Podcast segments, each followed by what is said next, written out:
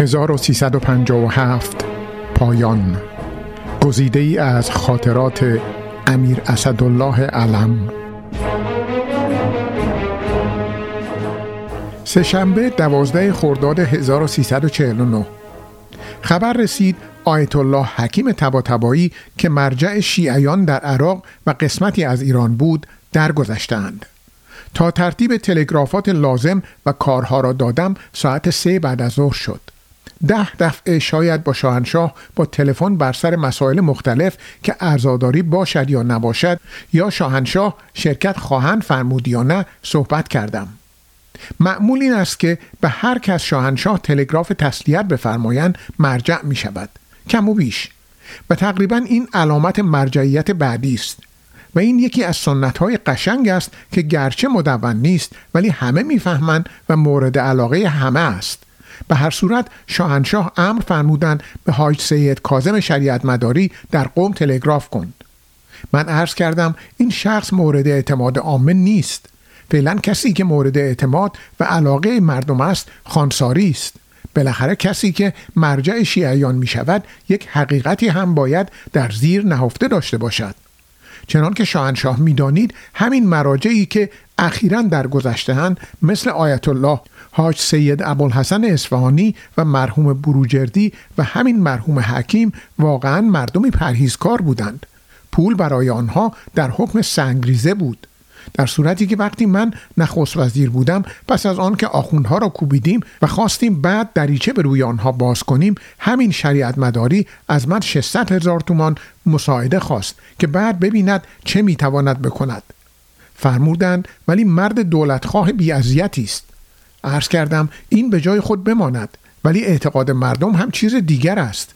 به هر صورت آنقدر اصرار کردم که شاهنشاه اجازه فرمودند به هر دو نفر یعنی هم شریعت مداری و هم به خانساری تلگراف شود بالاخره یک اندازه ارز مرا پذیرفتند شاه وقتی بدانند انسان خیرخواه عرایزی می کند خواه ناخواه گوش میفرمایند.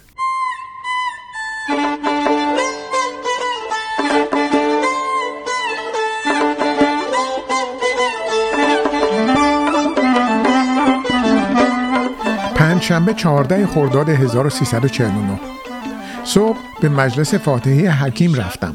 در مجلس سپه سالار. شاهنشاه ساعت 11 و 15 دقیقه تشریف آوردند. خیلی مجلس با شکوه آبرومندی بود. مجلس فاتحه از طرف دربار بود. تمام سفرا هم حاضر شده بودند. بعد از برگزاری مجلس در رکاب شاهنشاه بالا آمدم و شرفیاب شدم. شب شاهنشاه به محل صد فرهناز که دولت ویلایی برای معظم الله ساخته است تشریف بردند. امشب دوست من وارد می شود. به این جهت خیلی خوشحال هستم. دوستان گویند سعدی خیمه در گلزار زن. من گلی را دوست می دارم که در گلزار نیست.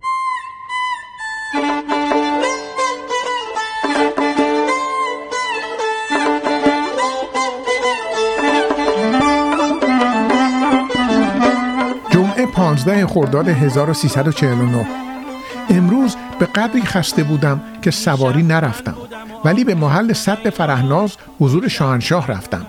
گفته بودم هلیکوپتر حاضر کنند. وقتی به محل فرودگاه هلیکوپتر کنار دفترم در سعدآباد رفتم دیدم هلیکوپتر شاهنشاه آنجاست. تعجب کردم. از خلبان پرسیدم چرا شما آمده اید؟ گفت شاهنشاه فرمودن این یکی مطمئنتر است. برای علم هلیکوپتر خودم را ببرید. خیلی تحت تاثیر این مرحمت یا بهتر بگویم محبت قرار گرفتم. در محل صد خوش گذشت.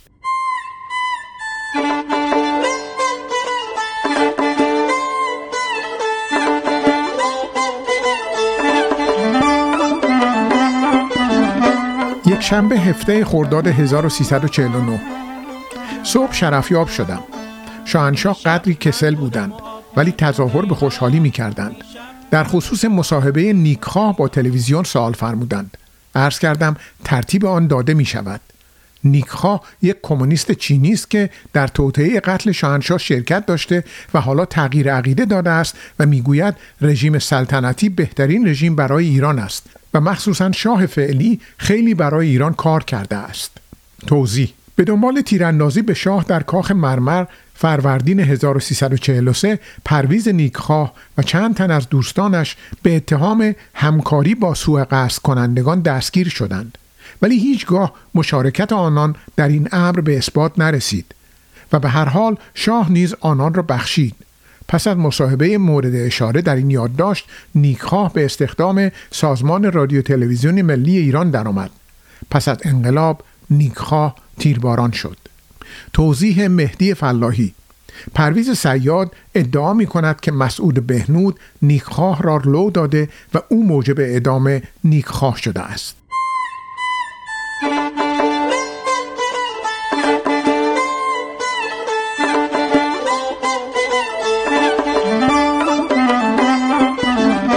جمعه 22 خرداد 1349 عرض کردم چه عیب دارد اعلی حضرت همایونی از طبقات مختلف اشخاص ناشناخته را احضار و بعضی سوالات را از درد دل مردم بفرمایید مطالبی دستگیر می شود که مفید است فرمودند آخر از چندین مبمع مختلف به من گزارش می رسد و همه را می دانم. من عرض کردم که به گزارشات اطمینان نفرمایید چون هر دستگاهی به نفع خودش گزارش می دهد. از این عرض من خوششان نیومد فرمودند دفتر ویژه من گزارشات را سبک سنگین می کند عرض کردم این هم به جای خود محفوظ. ولی چه عیب دارد اعلی حضرت به جای قیافه کریه من که هر روز ملاحظه میفرمایید یک ناشناخته را هم ببینید. فرمودند ممکن است در سلام ها بعضی سوالات بکنم.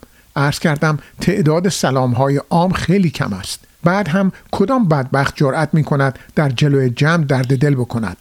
یک تاجر بدبخت بوشهری در بوشهر عرض کرد چون اسکله دیر حاضر شده و کشتی نمی آید ما دست روی دست داریم.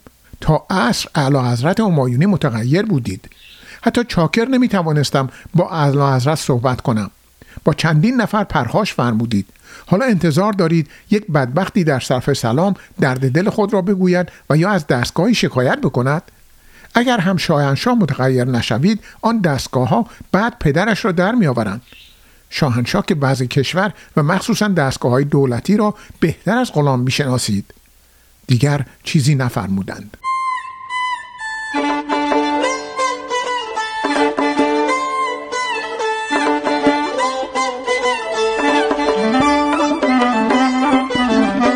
جمعه 22 خرداد 1349 در جریانات خرداد 42 که من نخست وزیر بودم و همه دوستانم مرا از انقلاب تهران و ولایات میترساندند واقعا همه جا هم منقلب بود.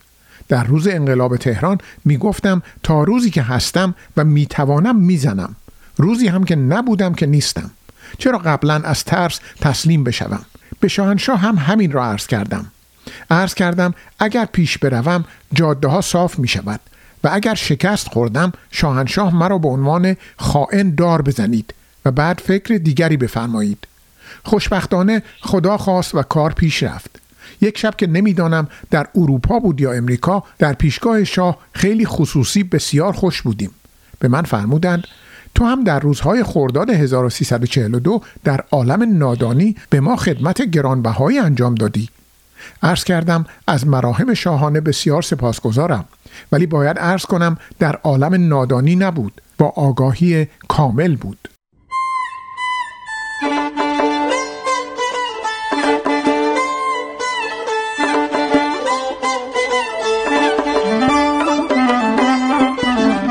جمعه 22 خرداد 1349 از اخبار مهم داخلی مصاحبه نیکخا که در حادثه کاخ مرمر جزء متهمین بوده می باشد. این مصاحبه که من ترتیب آن را دادم در جهت تغییر فکر جوانان خیلی اهمیت دارد. یعنی برادرش پیش من آمد و گفت برادرم تغییر عقیده داده است و کسی نمی‌گذارد این تغییر عقیده از محبس به خارج سرایت کند. آن وقت من به شاهنشاه گزارش عرض کردم فرمودند ببینید چه می شود کرد. با او تماس گرفتیم تا مقاله خودش را اول داد و بعد هم این مصاحبه تلویزیونی را انجام داد.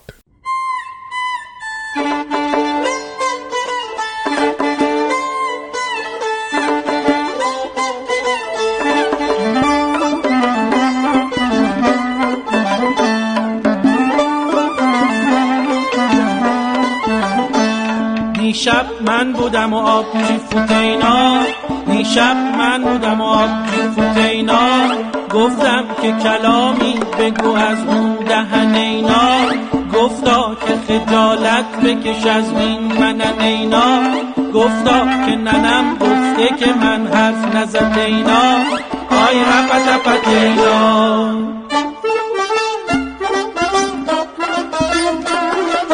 اول شبها که میشه میرم گدایی می‌کنم. هر گذر و هر کوچه این کار صدایی می‌کنم. که کس نگه این تن و شهر ترونه از کس و کار و گرونه آی گل کنه رنان کنه تازه کنه ریزه کنه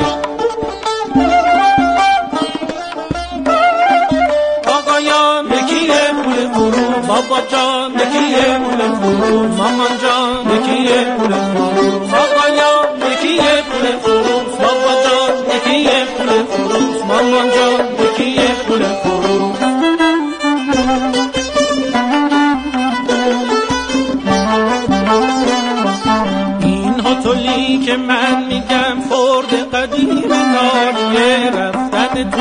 این اتول باعث شهر ساریه نباب توس شهریه نباب ساریه